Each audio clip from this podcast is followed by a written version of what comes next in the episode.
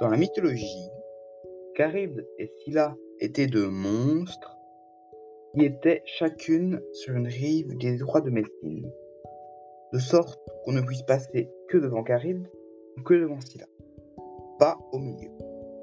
Scylla avait six têtes sous six longs coups, chacune pouvant attraper un marin, et Charybde possédait une énorme bouche, avalait et recrachait l'eau trois fois par jour et engloutissait les bateaux.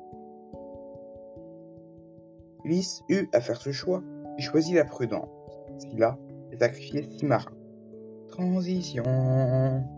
Histoire de Charybde et Scylla. Scylla était une nymphe dont Glaucos était amoureux. Malheureusement, cet amour n'était pas réciproque et Glaucos alla demander un filtre d'amour à la magicienne Circé, elle-même amoureuse de Glaucos. Elle profita de l'occasion pour transformer Scylla en monstre. Charybde est la fille de Poséidon et de Gaïa. Elle était perpétuellement affamée. Lorsqu'elle dévora le bétail d'Hercule, celui-ci la punit en l'envoyant au fond du détroit de Messine.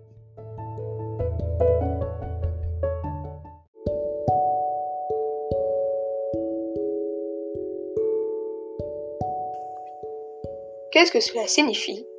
Aller de Charybde en Scylla.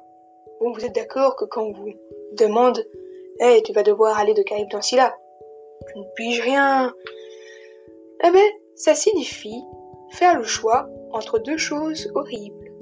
Par exemple, sauter de l'Empire State Building ou faire ces exercices d'anglais. Et donc, je dois faire un choix, je suis obligé. Et donc, je choisis de sauter du haut de l'Empire State Building. J'espère que vous avez compris ma présentation. À la prochaine!